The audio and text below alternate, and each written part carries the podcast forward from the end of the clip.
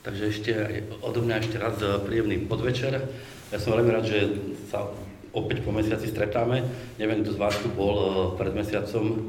Eh, debata sa vtedy skončila hneď na úvod a všetci sme sa vybrali na ten tichý pochod k ukrajinskej ambasáde, čo sa nám stalo vtedy naozaj, že, že správne rozhodnutie a, a bolo pekné, že nielen, nielen účinkujúci, ale aj, ale aj hostia sa vybrali podporiť našich ukrajinských susedov.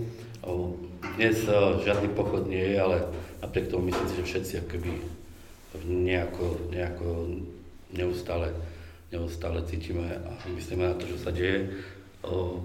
Debata pred týždňom mala byť na tému mesto v literatúre alebo mesto ako hlavný hrdina literatúry a dnes tu bude troška o tom, že literatúra vo svete alebo ako dostať slovenskú literatúru, slovenské knihy, slovenských autorov do sveta. Som veľmi rád, že tu mám hosti, ktorí každý k tomu majú čo povedať. Miroslava Valová je dlhoročná šéfka literárneho centra a podľa mňa jedna z najdôležitejších osob, ktoré sa postarali o to, že sa slovenská literatúra dostala do sveta a vďaka nej sa naozaj mnohí, mnohé knihy našich autorov preložili do mnohých jazykov. Príjemný podvečer.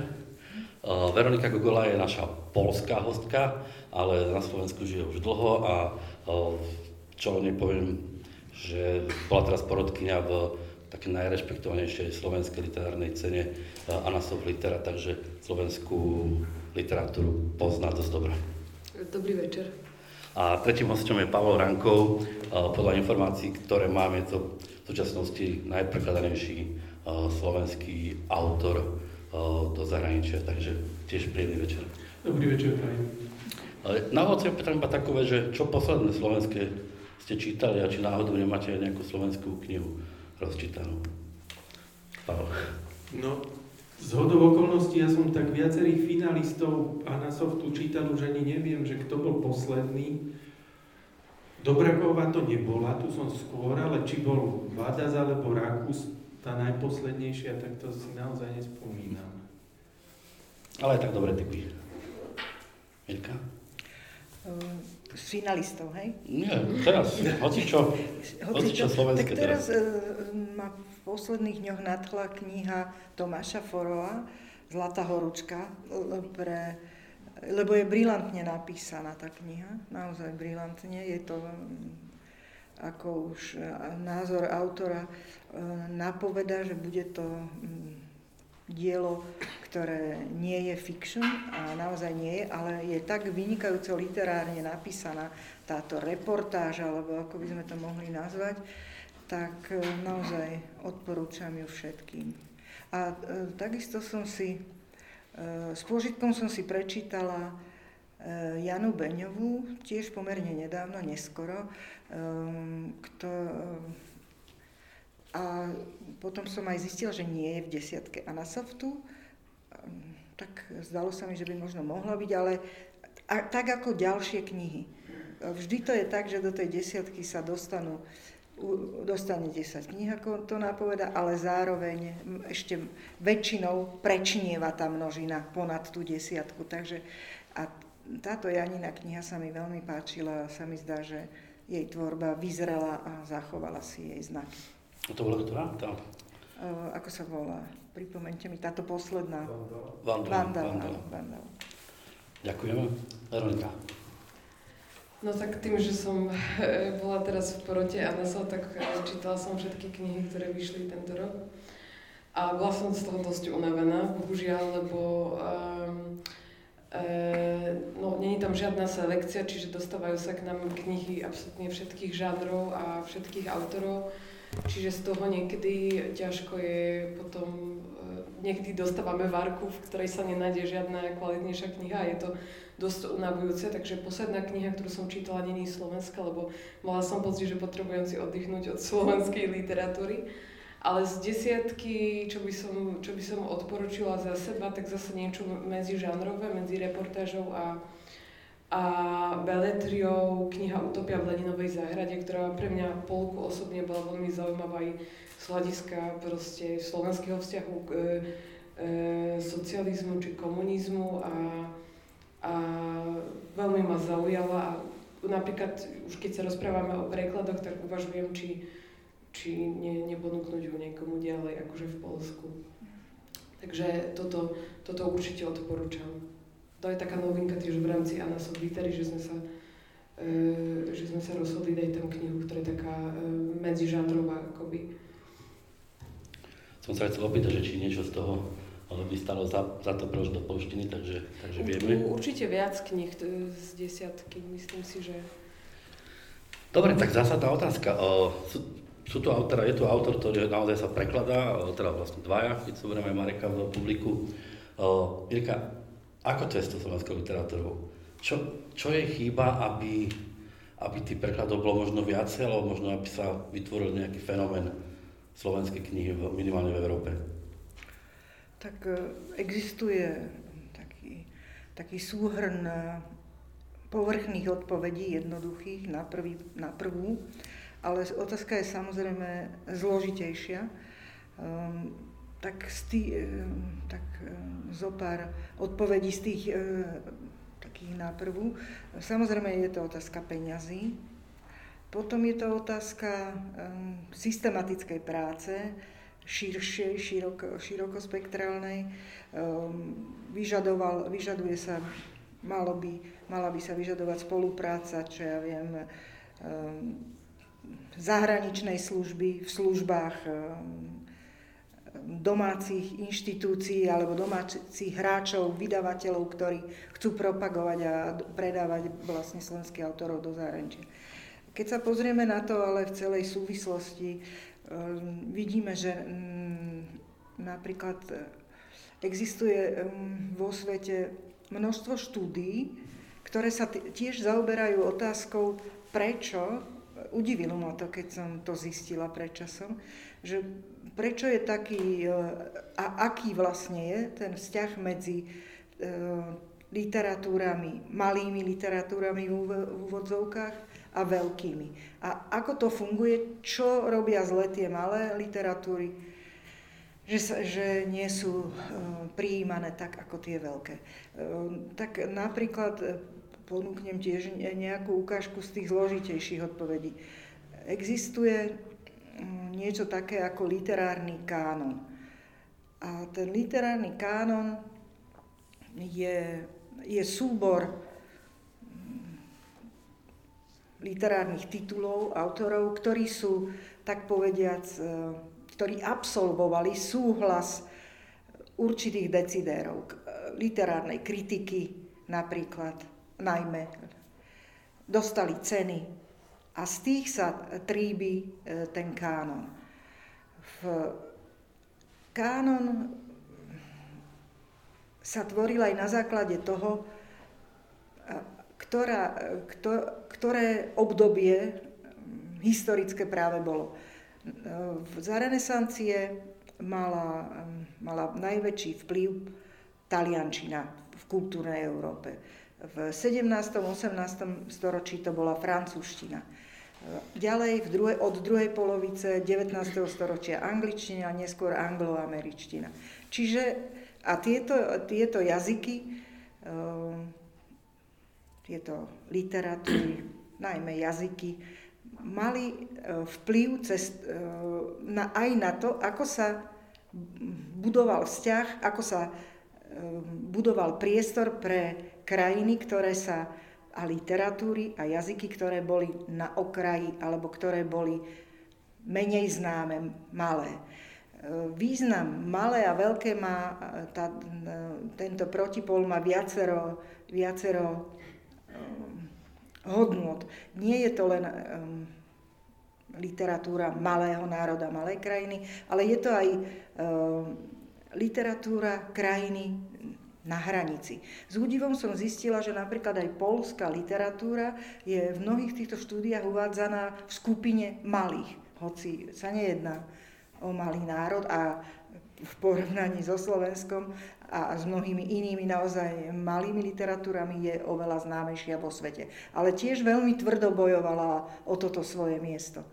A čiže, ako som vravela, poč- počas tých dejín sa, sa mm, dostávalo týmto mm, okrajovým alebo malým literatúram malé miesto pod slnkom.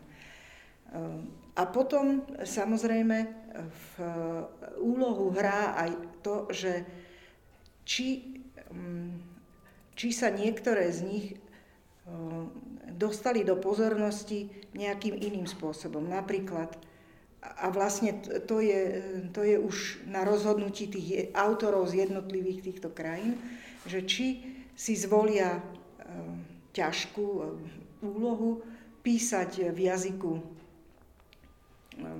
tých, tom veľkom, môžeme si uviesť príklad napríklad Kafku alebo Kunderu alebo ja neviem, Todorova,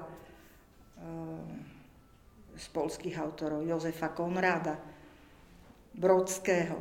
Nabokov. Nabokov, áno, presne tak. A ďalší. A, alebo e, sa nezvolíme si túto, e, túto možnosť, nezvolí si ten autor túto možnosť, píše vo svojom jazyku a dostane sa mu šťastia, že, že si ho všimne nejaká elita, nejakí decidéri z, z tej veľkej literatúry. A to boli prípady napríklad Giuseppe Mazzini e, vytiahol práve Mickieviča. On, on si ho všimol, on ho spropagoval. Mm, a tretia možnosť je nejaké literárne, veľké literárne ceny, ako treba z Nobelovka, keď už sme hovorili o tom Polsku, tak Žimborská dostala Nobelovú cenu a to ju vrhlo do sveta a stala sa súčasťou naozaj e, celosvetového literárneho narratívu. Mm. A toto všetko, tieto, mm, tieto jednotlivé vrstvy toho, toho ťažkého prenikania alebo nezáujmu sa ťahajú cez históriu a nedajú sa len tak jednoducho, eh, jednoducho odstrániť. Je to, eh, je to niečo, čo, čo sa ťahá ako keby tou históriou a, a teraz samozrejme to je niečo, čo by sme mohli, to sú také fundamenty tých prapričín, prečo to tak vyzerá. A Samozrejme je tu ešte sa, odpoveď tiež, e, dalo by sa povedať, zložitejšia a to je tá, že, že tieto naše krajiny, treba ex-socialistické, si nesú so sebou stále ešte e, záťaž politicko-ideologickú a to je ako keby zo strany tých národov alebo tých literatúr, tých, e, a, ale na druhej strane sú ako keby aj e, objektom pozostatkov toho historického prístupu, o ktorom som hovorila. Že, že, že stále majú ako keby mínus v tom budovaní svojho obrazu, ktorý sa historicky e, budoval v ich prípade oveľa e, abstinenčnejšie z pohľadu nazvime to európskeho priestoru, keď už nehovoríme o svete.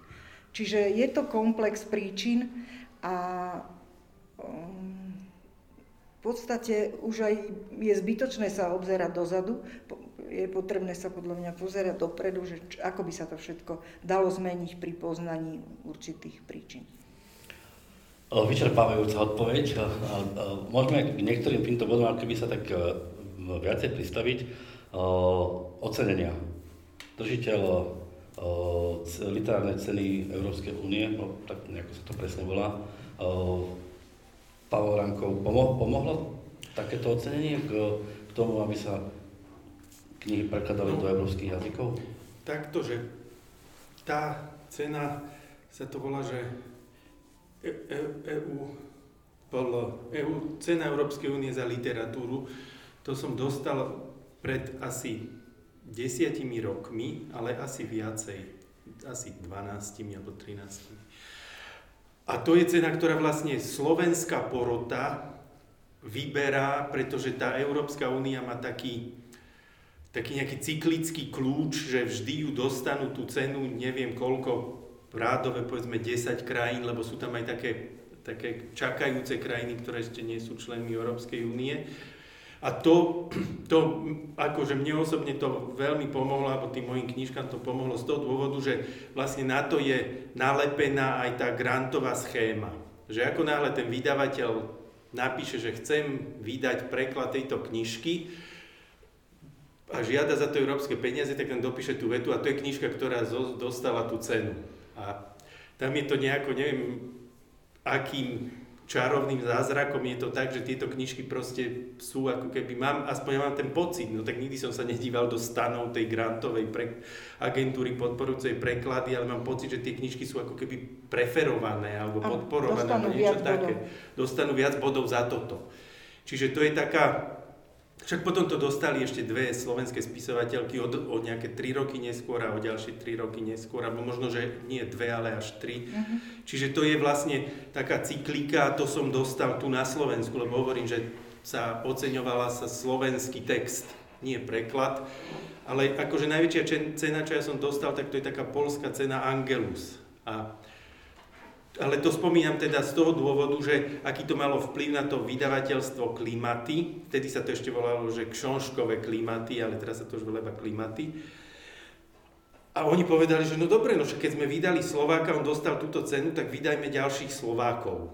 Že, že takže vlastne to malo ten význam, že som ako keby z hodou okolností proste došlo k tomu, že si vydavateľstvo povedalo, že no dobre, tak skúsime aj ďalších. A, a Môžem? Že oni potom otvorili sériu slo, slo, slovácké klimaty, slovenské klimaty a tam už v rámci tej série e, vydávajú e, slovenskú prózu. Ale e, tým vlastne chcem povedať, že, Mírka to už tak dvakrát trošičku ako keby naznačila, že taký prvok takej trošičku náhody je pri tom.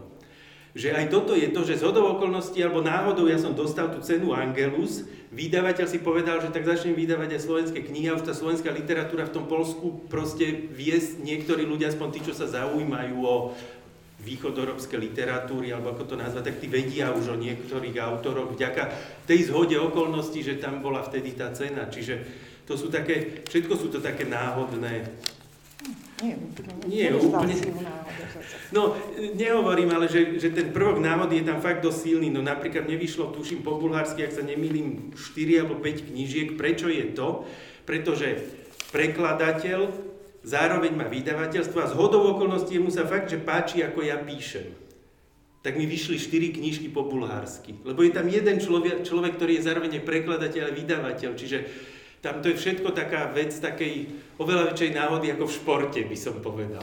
A v každom prípade e, prvotná je tá kniha, ktorá keby dostala tú cenu, takže musí byť, že, že tak musí byť kvalitná, kvalitná knižka. A potom, potom možno zasiahnu aj nejaké náhody. Jasné, ale tak ako je to na Slovensku v tom Anasofte, aj tuto v Polsku v tom Angeluse to bolo, že, že tam boli skutočne viacero knížiek a proste keby sa možno, že dvaja porodcovia inak vyspali v ten večer, tak by to dostala iná knižka a bolo Pálko, by. musím, musím, musím zasiahnuť, musíme brať trošku za zelo, čo Pálko hovorí, on má tendenciu znižovať svoje literárne záujmy. Nie, nie ako te, teraz ako neišlo o, o skromnosť, ale len o ten zdôraznenie toho prvku také, že sa náhodou niečo stane že aké to má potom ďalšie vplyvy. Takže skôr ako príbeh to teraz vidím, že príbeh slovenskej literatúry, alebo všeobecne príbeh prekladov v zahraničí je vždy príbeh aj niekoľkých takých náhodných rozhodnutí, ktoré sa zomelú. Ale v každom prípade jedna výnimočná kniha,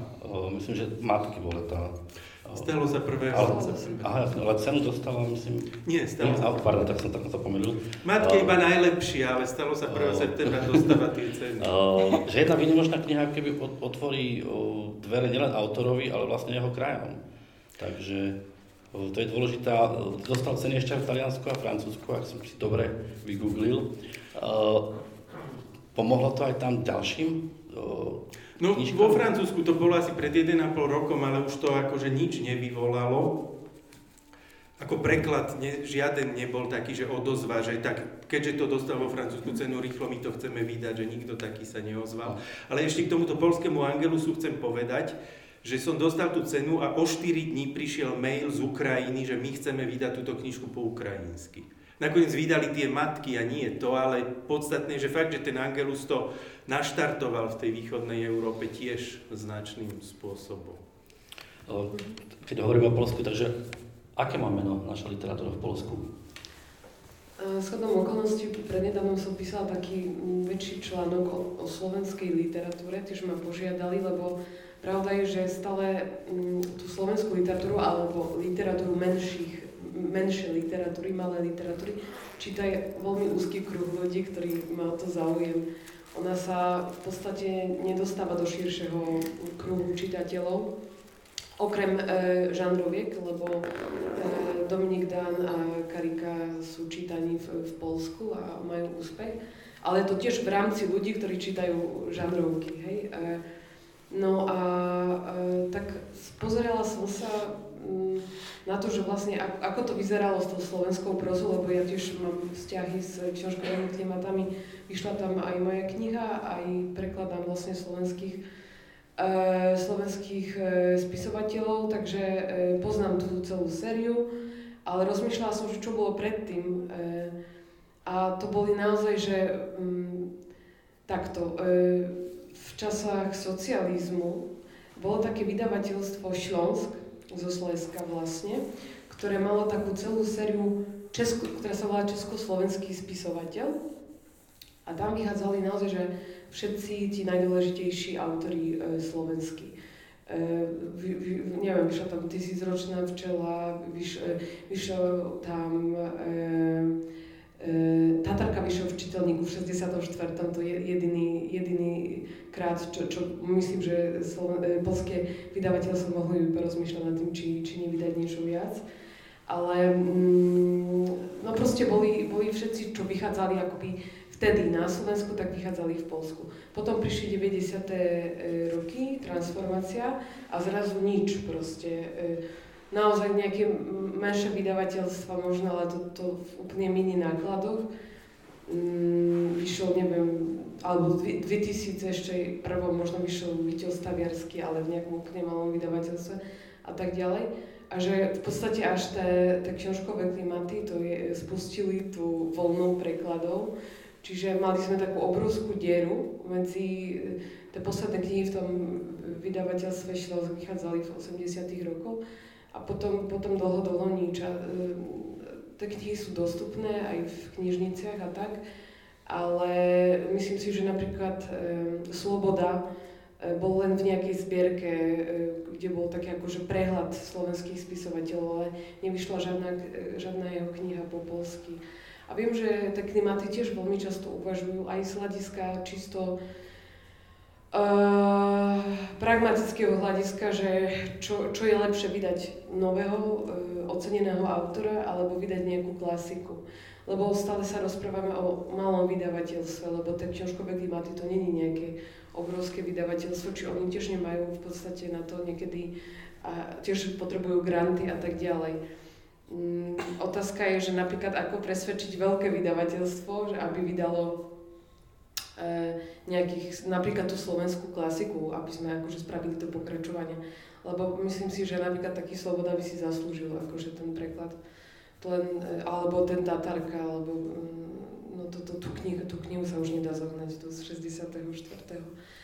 A mm, takže e, neviem, no e, Viem, že je teraz väčší záujem, ktorý sa začal, je to pravda, potom ako stalo sa 1. septembra, e, ľudia začali mať záujem. Predtým nepočula som medzi ľuďmi, ktorých poznám nejaké otázky, že čo sa píše na Slovensku alebo tak. A že táto kniha, ten Angelus naozaj má e, dosť veľkú moc a, a vtedy naozaj, že ľudia začali čítať Rankova a čakali na jeho, že Poliaci čakajú na ďalšie knihy Rankova, hej, že, a, e, a hej, môžeme povedať, že, že tvoja kniha bola taký akože otvorila dvere tým, tým ďalším. Takže je tam nádej, ale stále je to tak ako, tak ako si povedala, je to otázka tých e, aj tých e, peniazí, aj tisíc faktorov, ktorí má vplyv na to, Eh, aj snaha tých, eh, lebo ešte ako to vyzerá, veľmi často tým, že my sa poznáme, prekladateľe z slovenskej literatúry,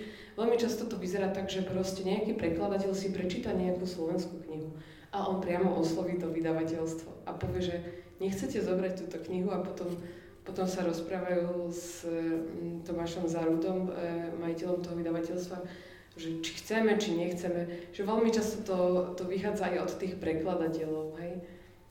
Mm. To strašne dobre uh, počúva, keď Cudzinka hovorí takto o erudovanie o našich, o našich knižkách. Keď hovoríme o cenách, tak uh, musím povedať, že, že včera bolo zverejnené, že, že piata loď Moniky je nominovaná, teda je preklad Jeanette Livingstone na EBRD, som si napísal, EBRD Literature Prize. Uh, nie je to Booker, ktorý ako naozaj otvára, otvára dvere do celého sveta, ale je to, je to dôležitá cena, čo môže také, takáto nominácia pre knihu uh, urobiť? Môže veľmi, veľmi pomôcť? No, Pálko to pomerne dobre opísal. Tom polskom prostredí ten Angelus naozaj, že zabral úžasne nielen pre ňo, ale aj pre iných e, polských autorov. Som presvedčená, že áno a um, dá sa povedať, že aj dozadu história takýchto prípadov to potvrdzuje, že, že, tá, že tie ceny sú akože veľkým nositeľom. Aj e, tá preklada, táto európska cena, o ktorej Pálko rozprával, keď tá cena vznikala, tak mali sme možnosť do to, povedať k tomu svoj názor a presadzovali sme možnosť, aby to, to nevyberala si každá krajina sama, a, ale aby, sa, aby vznikla určitá porota, ktorá by si prečítala všetky nominované knihy či už e, prost, to by, bola by zložená z ľudí, ktorí čiastočne by tie jazyky ovládali, niečo by sa muselo urobiť cez iné jazyky, ale skrátka tam bol dôležitý podľa nás ten faktor toho poznania, aby, aby naozaj si prečítali tí iní ľudia tie slovenské knihy, a teda iné samozrejme. A, a, a to, to sa nám zdalo veľmi dôležité. Prehrali sme v tejto názorovej e, bitke a, a skončilo sa to tak, že si každá krajina vyberá vlastne svojich laureátov sama a ešte musí splňať množstvo podmienok, ktoré jej, ktoré jej z Bruselu e, prídu. Proste nesmie, musí to byť, ten autor musí mať toľko a toľko kníh preložených, nie viac, nie menej, toľko vydaných. Proste ešte, ešte pri Pelkovi to nebolo tak. Ešte tam bola relatívna sloboda, ale postupne sa tie pravidla tak sprísňujú. A, ale, mal, ale skutočne um, musím pripustiť, že to má ten efekt, že, že tie knihy proste spúšťajú taký dominový efekt a, a zahraniční vydavatelia sa, sa veľmi hlásia. Tá prekladanosť jednotlivých autorov veľmi stúpne.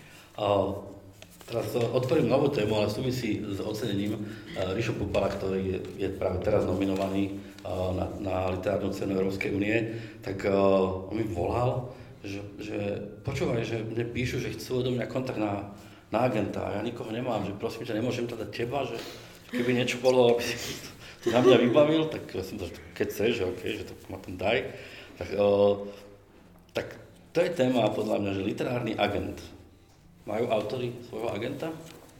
No, začnem, začnem s jednou veselou príhodou, ktorá sa netýka mňa, ale jeden môj kamarát, ktorý má takú filmovú distribúciu, ktorá dováža európske filmy do, do Čiech a na Slovensko, tak on keď začal tie filmy nakupovať, one man show, jeden človek to bol, a všimol si, že tam sa proste to je už problém, že, že je on sám, tak on vozil na tie, kni- na tie filmové festivaly svoju manželku ju predstavoval ako svoju asistentku.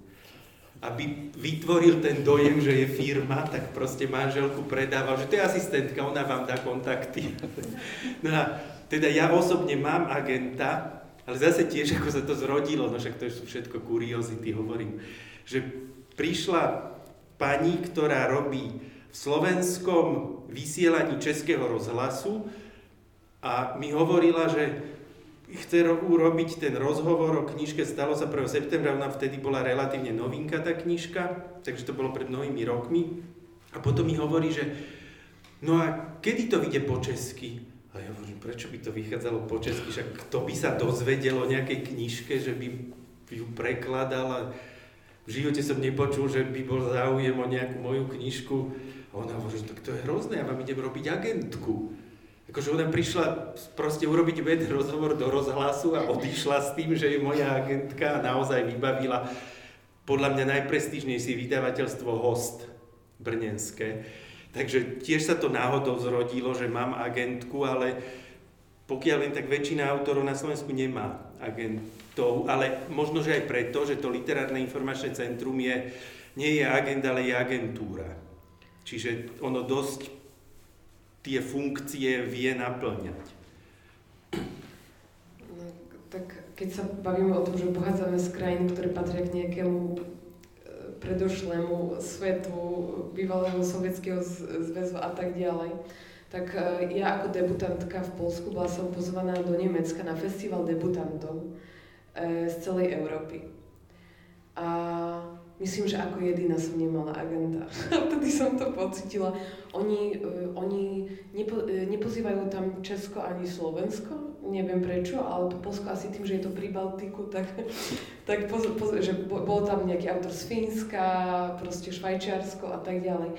A oni všetci, tí ľudia väčšinou v mojom veku, už mali agentov, lebo proste v západ, na západe je to úplne normálne a niekedy agenta má už človek, ktorý ešte nevydal knihu, že začína z toho, že si nájde agenta, hej. U nás je to stále také, že, že proste robíme to, ako robíme, proste veľa z nás nemá ani na to peniaze, že agentov majú autory, ktorí sú viac, už, ktorí sa lepšie predávajú. Napríklad e, veľa autorov reportážnej polskej literatúry má svojich agentov a e, alebo máme v Polsku tiež takú firmu, ktorá vlastne ponúka takéto služby, hej, že, ale je to jedna firma, napríklad dosť veľa e, reportažných e, autorov e, patrí k tejto firme. Ale zase je to také, že, že veľa autorov to nechce, lebo no, pravda je taká, že väčšina autorov ne, nezarába na, na, na písaní.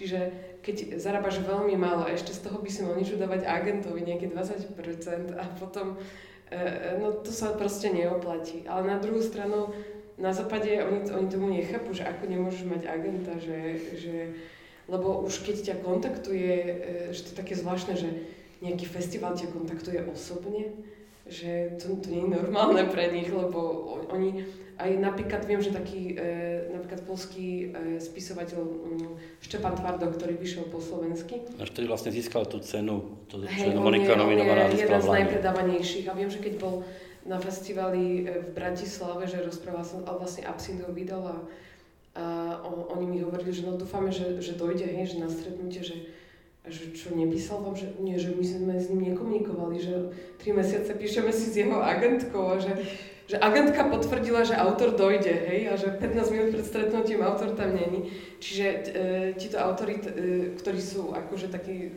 hej, vydávajú sa v zahraničí a tak, tak hej, oni majú agentu, ale väčšina stále nie. E, myslím, že to je aj z tých praktických dôvodov, bohužiaľ. No. Ja len doplním k Tvarďokovi, ja som vtedy moderoval tú debatu a on prišiel zákulisné info. On prišiel taxikom pred eh, Novú Cvernovku, asi o 15 minút skôr ako mal a čakal v tom taxiku uh, asi, a myslím, že o 5. bola debata, tak vystúpil z toho taxiku opäť 5, aby bol nachystaný na, na, na tú debatu. A musím povedať, že bol veľmi ako profesionálny, milý, že nebol s tým žiadny problém. A naozaj takto bol nachystaný. A keď sa skončila debata, porozprával sa s vydavateľmi, s prekladateľom a a odišiel. Že, mm. takže naozaj, že veľký, veľký, veľký Toto je už iná, iná V každom prípade, úloha agenta, keďže troška som robil predtým v hudbe, uh, aj v hudbe existuje Slovak Music Export, tiež v podstate niečo podobné ako, ako literárne centrum. Uh, ale dá sa povedať, že každá kapela, ktorá má uh, chuť hrať vonku, ale vlastne aj na Slovensku, tak má svojho nejakého agenta, už sa tomu nehovorí manažer, ale skôr agent, lebo vybavuje tie koncerty. A v literatúre to naozaj nie je ako keby bežné. Uh, ako to teda je vo svete? Alebo ako dôležité je mať agenta a možno, že či nie sú nejaké plány urobiť nejaké buď kurzy alebo, alebo zradiť to nejak, uh, možno nejaké, naozaj, že štúdium takéhoto niečoho? No, vysvetlila by som, že príčina, prečo už len napríklad v porovnaní s Polskom je jasné, že v Polsku sa tí literárni agenti uživia trošku lepšie. Napríklad tá reportážna literatúra, ktorá je úžasná v Polsku, je tam úžasná vlna tejto literatúry, čiže vychádza viac diel, viac sa prekladajú, tam je to už úplne na mieste a naozaj ten autor, všade je to na mieste, ale tak myslím, že, že na mieste, že, že sedí to, lebo ten autor už má toho veľa, už vydáva viac a takisto ten agent dostáva trochu peňazí, už možno z toho aj môže žiť, keďže ten trh polský je podstatne väčší, niekoľkonásobne ako slovenský. Na Slovensku sa nemôže žiadny a literárny agent uživiť. Ťažko, zatiaľ. Možno snáď príde k tomu, že e, verím, že, že každá utopia rozširuje hranice možného, takže verím, že to, že to bude, že, že to príde a sta- budeme mať aspoň zo pár profesionálov, ktorí budú agenti, čo ja viem, viacerých autorov. Určite sa to stane, ale v súčasnosti naozaj všetci autori vlastne sa živia, i keď Fond pre umenie trochu pomohol, napriek tomu sa autory musia živiť niečím a aby popri to mohli písať a ten literárny agent by musel robiť tiež to isté. Že musel by sa dobre živiť, aby ako hobby robil literárneho agenta.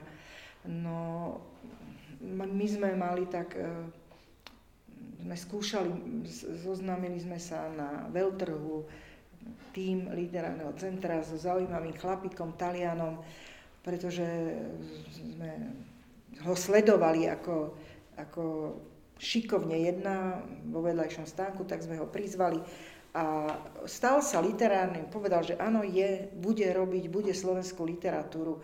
Zaujalo ho to, spriatelili sme sa a statočne pracoval iba, že tie nožnice medzi tým, čo my sme mu mohli ponúknuť a čo on minimálne potreboval, aby si aspoň tie náklady nejako boli také obrovské, že on to chvíľu a čiastočne robil z priateľstva, ale potom už ďalej nemohol tak pokračovať. Proste nešlo to, bol to, no tak sme, sa, sme v kontakte, ale už teda nie je našim literárnym agentom.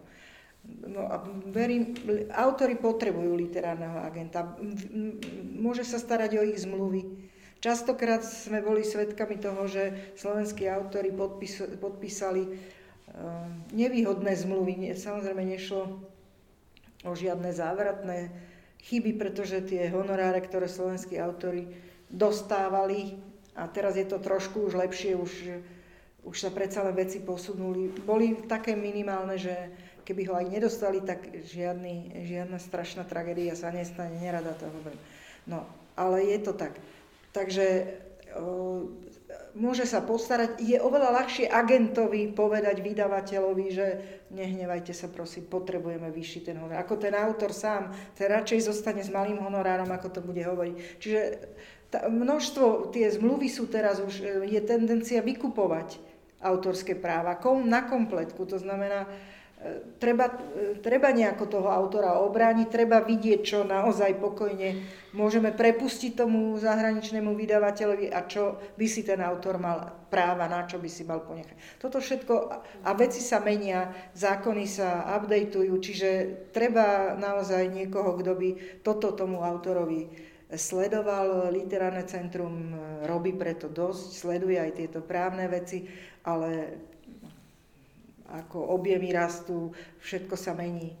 E, myslím, že je to hudba budúcnosti. Môžem ešte nie, nieč, niečo poviem, e, pridať k tomu taký väčší spisovateľia polskí, oni keď podpisujú zmluvu, tak berú so sebou právnikov svojich. Čiže okrem agentov, tí autori ešte majú právnikov, ale to zase tí, ktorí sú najpredávanejší a e, tým pádom majú oveľa lepšie podmienky ako tí, ktorí nemajú na to peniaze a je to také trošku, e, že mm, no, e, v Polsku tiež boli nápady vytvoriť nejaké také mm, skupiny spisovateľov, e, ktoré by mali podporovať spisovateľov, hej. A e, napríklad pomáhať, že e, dávať nejakú právnickú pomoc, e, konzultácie, poskytnúť to zadarmo. A myslím, že vzniklo niečo také, ale skončilo to tým, že v podstate vyhľadávajú si e, e, literárne rezidencie v Európe a posielajú si linky a tá právnická pomoc není žiadna. Viem, že keď začal COVID, tak vtedy tam bol nejaký fond a asi každý autor mohol požiadať a dostal 200 eur. E, a tak požiadala som si, dostala som, tak využila som to. Ale e, myslím, že, e, že dobre by bolo možno, že keby a takisto na Slovensku a v Polsku, že reálne, že keby ti e, e, spisovatelia naozaj vytvorili nejakú sieť a spolu bojovali za nejaké veci. Nechcem teraz e, odbočovať na to, je na úplne inú diskusiu, ale tie podmienky, pracovné podmienky spisovateľov sú veľmi zlé a veľmi často ti ľudia, spisovateľe sú využívaní a veľmi zlým spôsobom um, um, nemajú prehľad v tom, koľko napríklad kusov kníh sa predáva, um, nedostávajú um, informácie o tom, um, ne, nemajú náhľad do um, tých obchodných nejakých zapisov, čiže v podstate musia veriť tomu vydavateľovi na slovo. A stalo sa, že dobre, tak poviem to ako anekdotu, ale je to dosť drsné. Stalo sa, že jeden taký vlastne spisovateľ, ktorý píše žánrovky a ktorý sa veľmi dobre predáva v Polsku, ktorý sa prekladá do zahraničia, ktorý má strašne veľa peniazy, ktorý vychádzal v veľmi veľkom vydavateľstve, mal podozrenie, že to vydavateľstvo asi e, nezaplatilo mu toľko, koľko malo mu zaplatiť za predaj a on si zaplatil audit. Mm-hmm. A z toho auditu vyšlo, že to vydavateľstvo vlastne, hej, uh, je mu dlžné 100 tisíc. A akože rozprával sa o tom v tej literárnej obci dosť široko. E, to vydavateľstvo nejakým spôsobom sa s ním zmierilo a vymýšľalo asi nejaký dôvod, prečo tých 100 tisíc zmizlo nejakým zázračným spôsobom a, a slúbili mu, že, že no, asi mu to vrátili na, na, myslím, že mu to vratili hneď. Ale on tam akoby obstal s nimi, neviem, možno, možno mu ešte priplatili. A on potom spravil druhýkrát ten audit. A oni zase spravili to isté, že zase, hej. Čiže, akože, samozrejme, môžem to povedať na Slovensku, nepovedal som prezvisko, lebo rozpráva sa o tom len v kruhoch, ale tak to vyzerá. A rozprávame sa o, rozprávame sa o spisovateľovi, ktorý má peniaze na právnikov, ktorý má peniaze na, ktorý má agenta, ktorý je jeden z najpredávanejších a tak ďalej. Myslím, že aj na základe jeho kníh vznikajú filmy. A čo taký, taký spisovateľ, taký proste, ktorý e, nemá peniaze ani na toho právnika, hej, že dostáva nejakú zmluvu. E, povedzme si úprimne, že ľudia umenia veľmi často nerozumejú týmto veciam, keď dostanú nejakú zmluvu, nechápu, že a čo to vlastne znamená, podpíšu tu, lebo sú šťastní, že vyjde mi kniha Mm, takže to sú také, no ten, ten svet je taký veľmi, e, potom je ďalšia, ďalšia vec, že ženy a muži, to je ďalšia, ďalší problém, že ženy dostávajú oveľa menej peniazy v tomto svete ako, ako muži. E, tiež veľmi často kvôli tomu, že, že, že si napríklad to nejak akože netrúfajú povedať viac, lebo pre nich je to už niečo neuveriteľné, že, že ich kniha vyjde niekde. A máme, máme príklad takej polskej e, spisovateľky Violety Greg, ktorá bola vlastne aj na longliste e, Man Booker Prize, žije e, na stole v e, Anglicku a ona reálne nemala peniaze proste, napriek tomu, že jej knihy vychádzajú proste v zahraničí a aj v tom anglickom svete nejakým spôsobom e, existuje. A no proste veľmi akože osobné veci dávala na sociálnych sieťach počas covidu, nemala kvázi na chlieba a skončila v, skončila v prítulku pre, pre obeti proste násilia a tak ďalej, lebo rozišla sa s mužom a neviem čo. Ale že reálne žena, ktorá, ja si pamätám, že keď som, keď som videla nejaké články, že wow, že okrem Tokarčuk, že ešte jedna autorka na Man Booker Prize, to znie tak, určite má nejakú vílu niekde pri Londýne a neviem čo. E, dokonca bola som s ňou na jednej čítačke v Krakove a pôsobila tak presne, že je nejaká veľmi bohatá a neviem čo. A potom som sa dozvedela, že vlastne reálne ona nemá peniaze.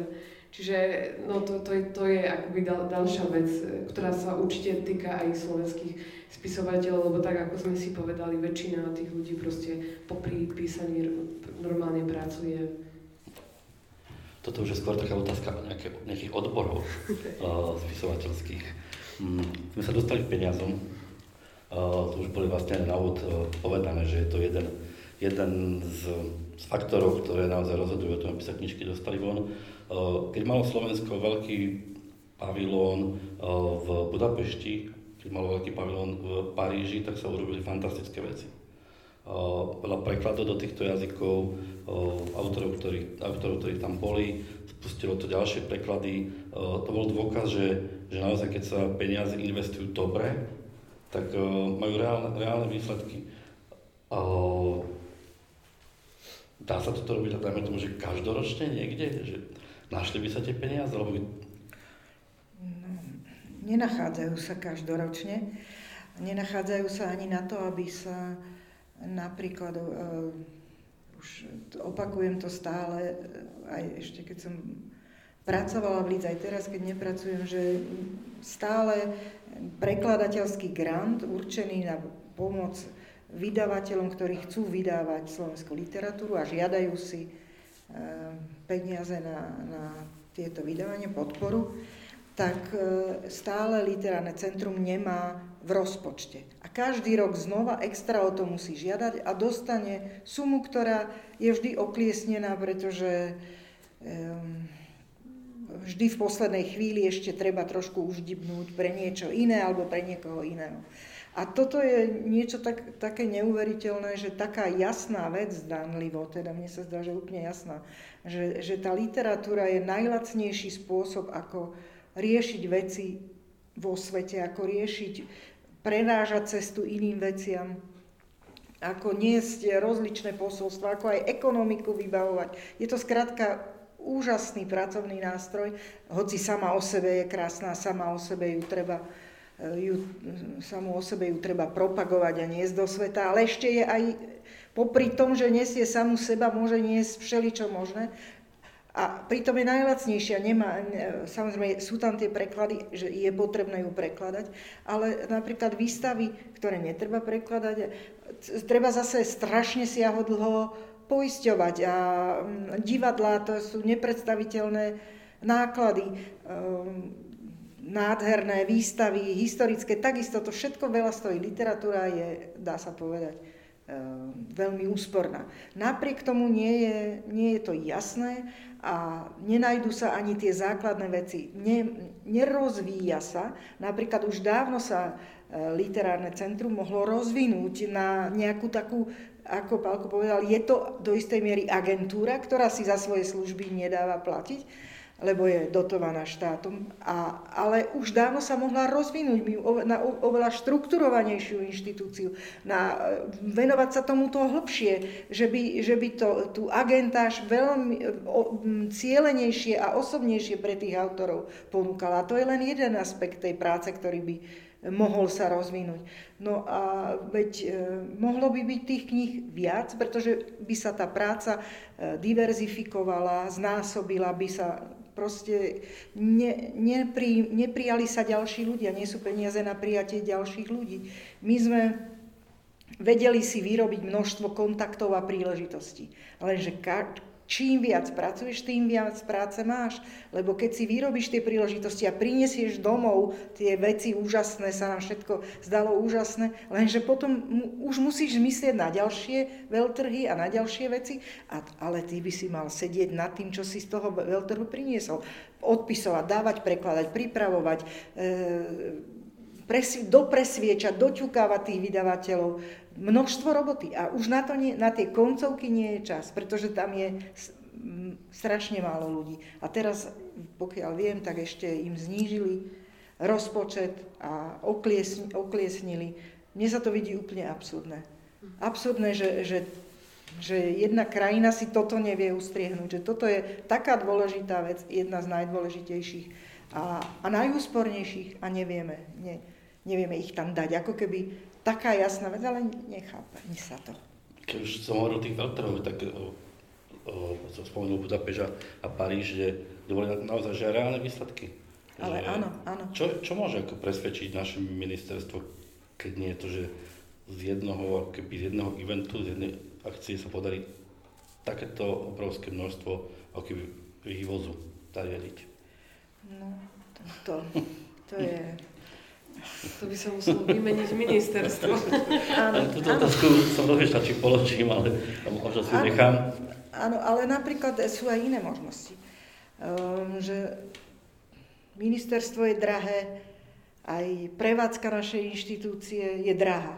Ale existujú inštitúcie tzv. Um, dlhého, dlhého ramena alebo dlhé ruky. To sú inštitúcie, napríklad um, fínske literárne centrum je podobne usporiadané, sú voľne napojené na ministerstvo financií, alebo niekedy aj na ministerstvo kultúry, ale bez toho, aby to ministerstvo nejako zasahovalo, malo nejaké práva. Na čele tej, alebo tak voľne dozera nejaká správna rada odborníkov, ktorá aby teda tie peniaze boli dobre používané a oni nebu, nepotrebujú mať tam, e, outsourcujú si všetky také prevádzkové veci ako účtovníctvo a ja neviem čo. A všetky peniaze vlastne je možné použiť na, ehm, na tú kultúrnu, literárnu prevádzku. To znamená, že tam nebude, dajme tomu, 5 e, agentov a 5 účtovníkov, ja neviem čo, administratívnych pracovníkov, ale bude 10 tých. Za tie peniaze ich bude 10, bude tam jeden nejaký možno. Čiže že toto, v tomto ja vidím, je to pružnejšie, je to úspornejšie a takto by to možno mohlo byť. Opýtam sa aj autora, keď ide mm, za Slovensko, reprezentant, športová terminológia, uh, ide na, napríklad do Paríža, na Velter, kde Slovensko má naozaj, že, naozaj reprezentatívne zastúpenie. To musí byť taká sprúha psychická, nie? že som tu niekde, kde je ten záujem, že sa o mňa starajú, alebo kde... Tak isté, že sprúha nie je to práve slovo, tak ako už som predtým naznačil, že všetko považujem za vec náhody a od náhody je blízko aj k zázraku, čiže ja som ako konkrétne v tom Paríži, tak to som, ako by povedala moja, moja agentka, tak som sa tam pozeral ako v Jiříkovom videní. Že to, akože, to bolo všetko úplne neuveriteľné tam. Ako, to, že, veľký taký točiaci, ja neviem ani ako sa volá tá obrazovka, na ktorej sa tam točila tá slovenská zástava, ešte nejaké také slovenské veci, že to tam... Tam nebolo slovenská zástava, alebo sa tam len myhla. Tam, tam bolo niečo, tam bola taká animácia. No ale taká slovenská. No nie, pozor, pozor. No tak akože celé to bolo také neuveriteľné, že v strede proste toho obrovského priestoru, tak tam Slovensko malo to svoje miesto, ale však to boli aj ďalšie. Boloňa bola veľmi dôležitá, čo sa týka tej detskej literatúry v Prahe. Vďaka tomu veľtrhu, tomu svietu kníh sa začali prekladať tie slovenské knihy nejako vo veľkom, čiže tam sa podarilo viacero, viacero takýchto husárskych kúskov urobiť. Ináč mimochodom s tými Čechmi to bolo tak, že oni hovorili, že však na čo by ste nám prekladali slovenskú literatúru, veď my rozumieme. No ale je rozdiel, keď rozumiete, keď si v Tatrach objednávate vyprážaný sír a je rozdiel, keď zoberete do ruky knihu, aby ste si ju prečítali. Čiže na ten sír rozumejú, ale na to, že aby prečítali si tú knižku, už nerozumejú, alebo možno je to namáhavé, alebo je to skôr je to nezvyklé, by som povedal.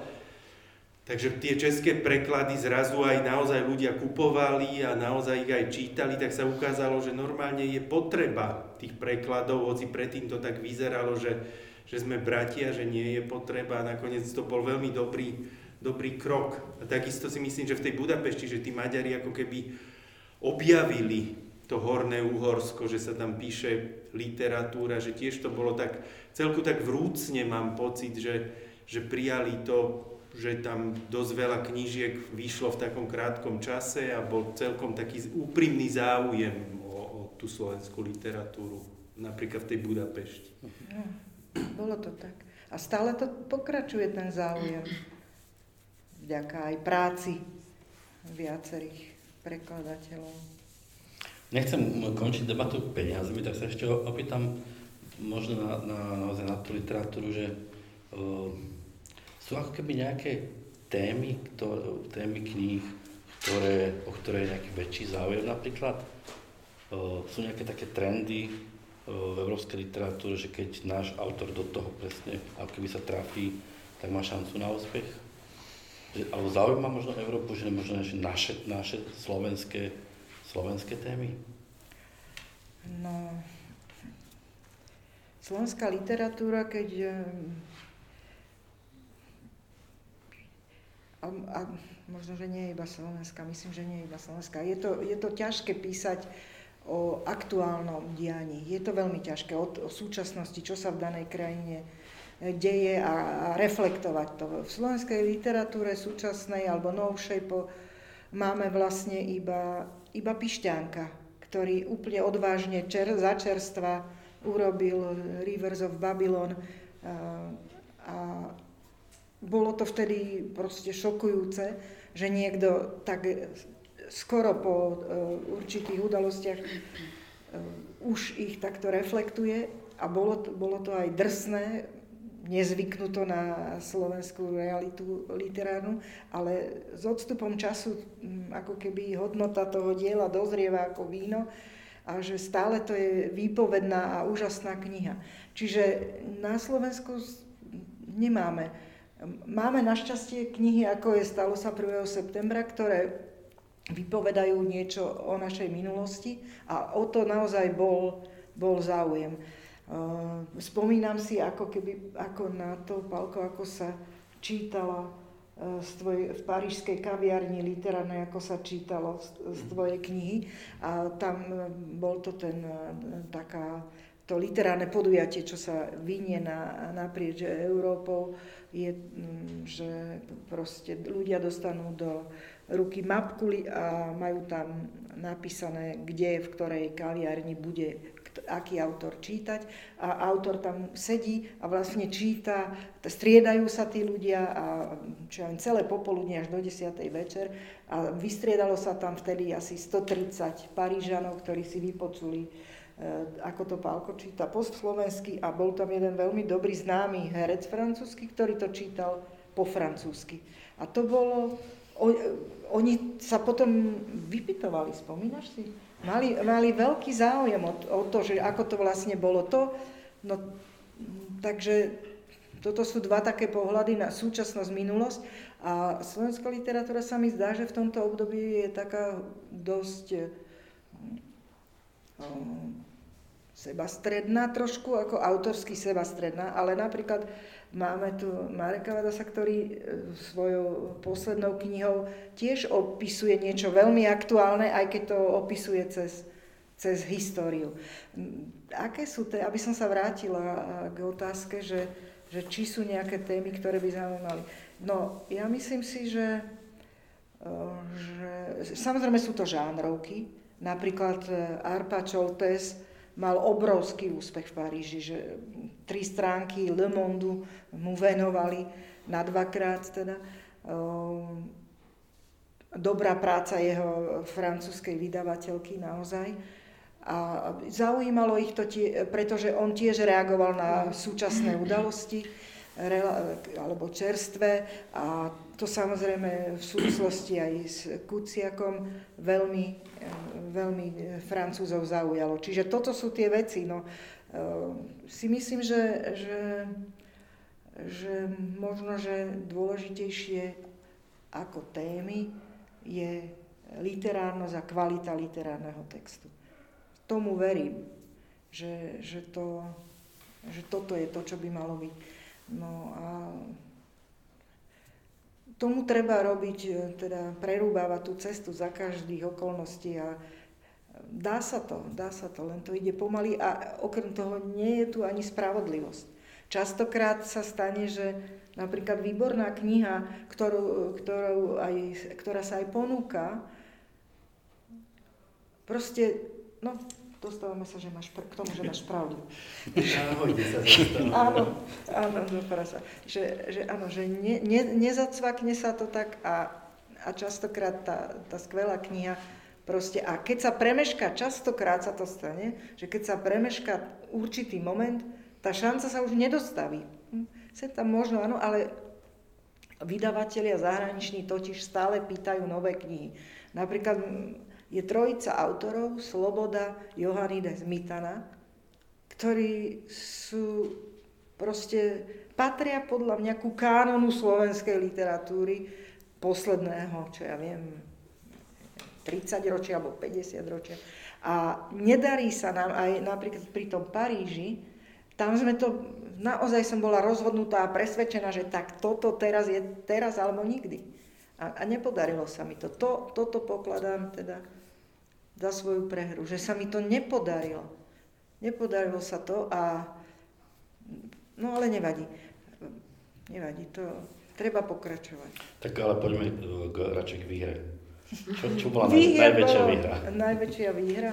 No vý, výhra, všetky tie knihy sú výhry, každá, ka, už, čo môžem vám povedať, čo, čo mňa osobne teší, veľmi ma teší napríklad naša arabská línia, káhirská, egyptská.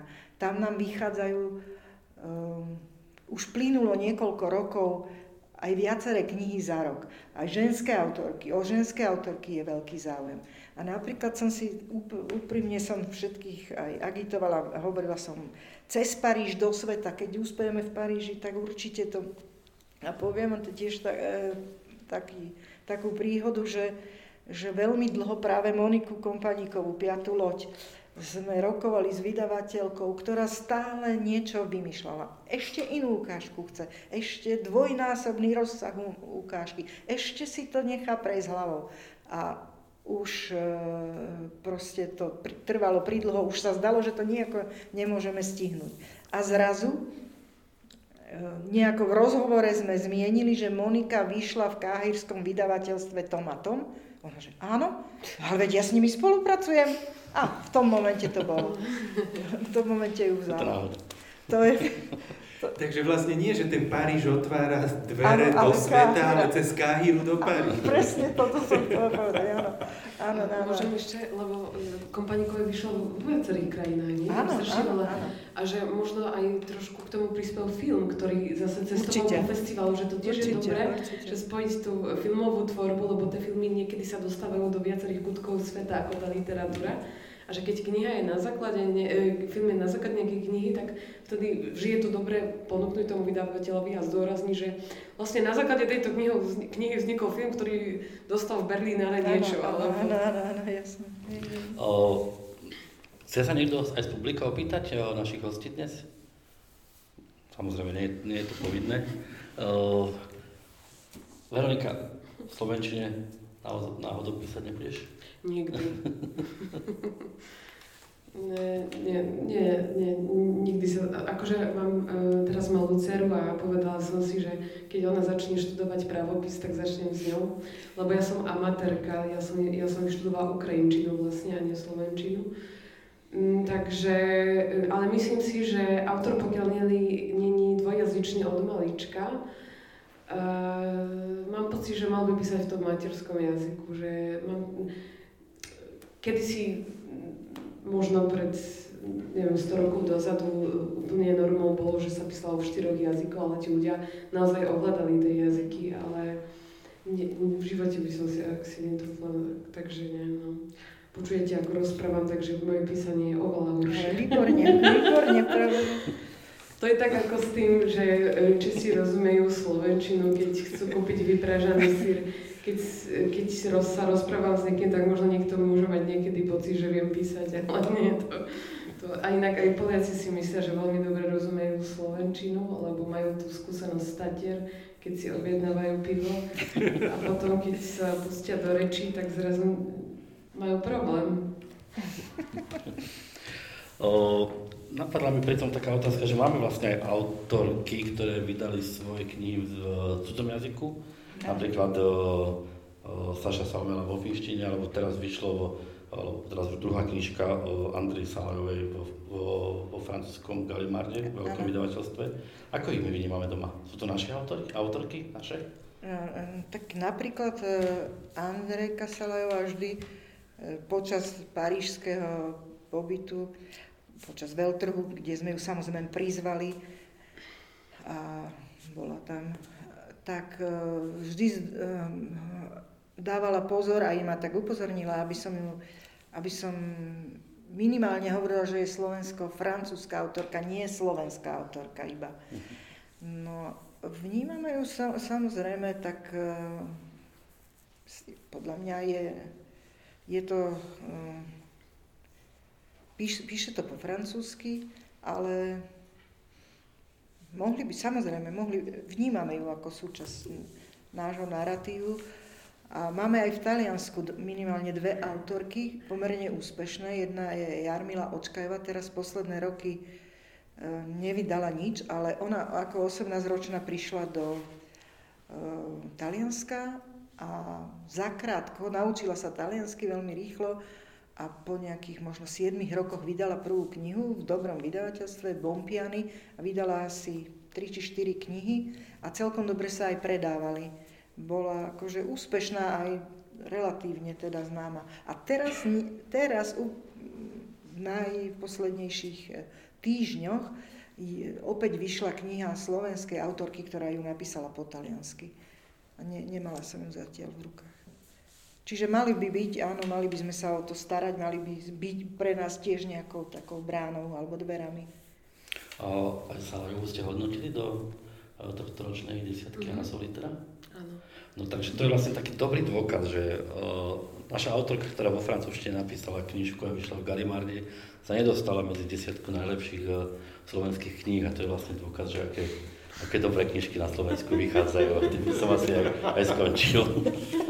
uh, ďakujem veľmi pekne za, za príjemnú debatu. Pavlovi, Mirke aj, aj Veronike. A ďakujem aj vám, že ste, že ste prišli. Prajem vám ešte pekný večer. Ďakujeme. Aj ďakujeme.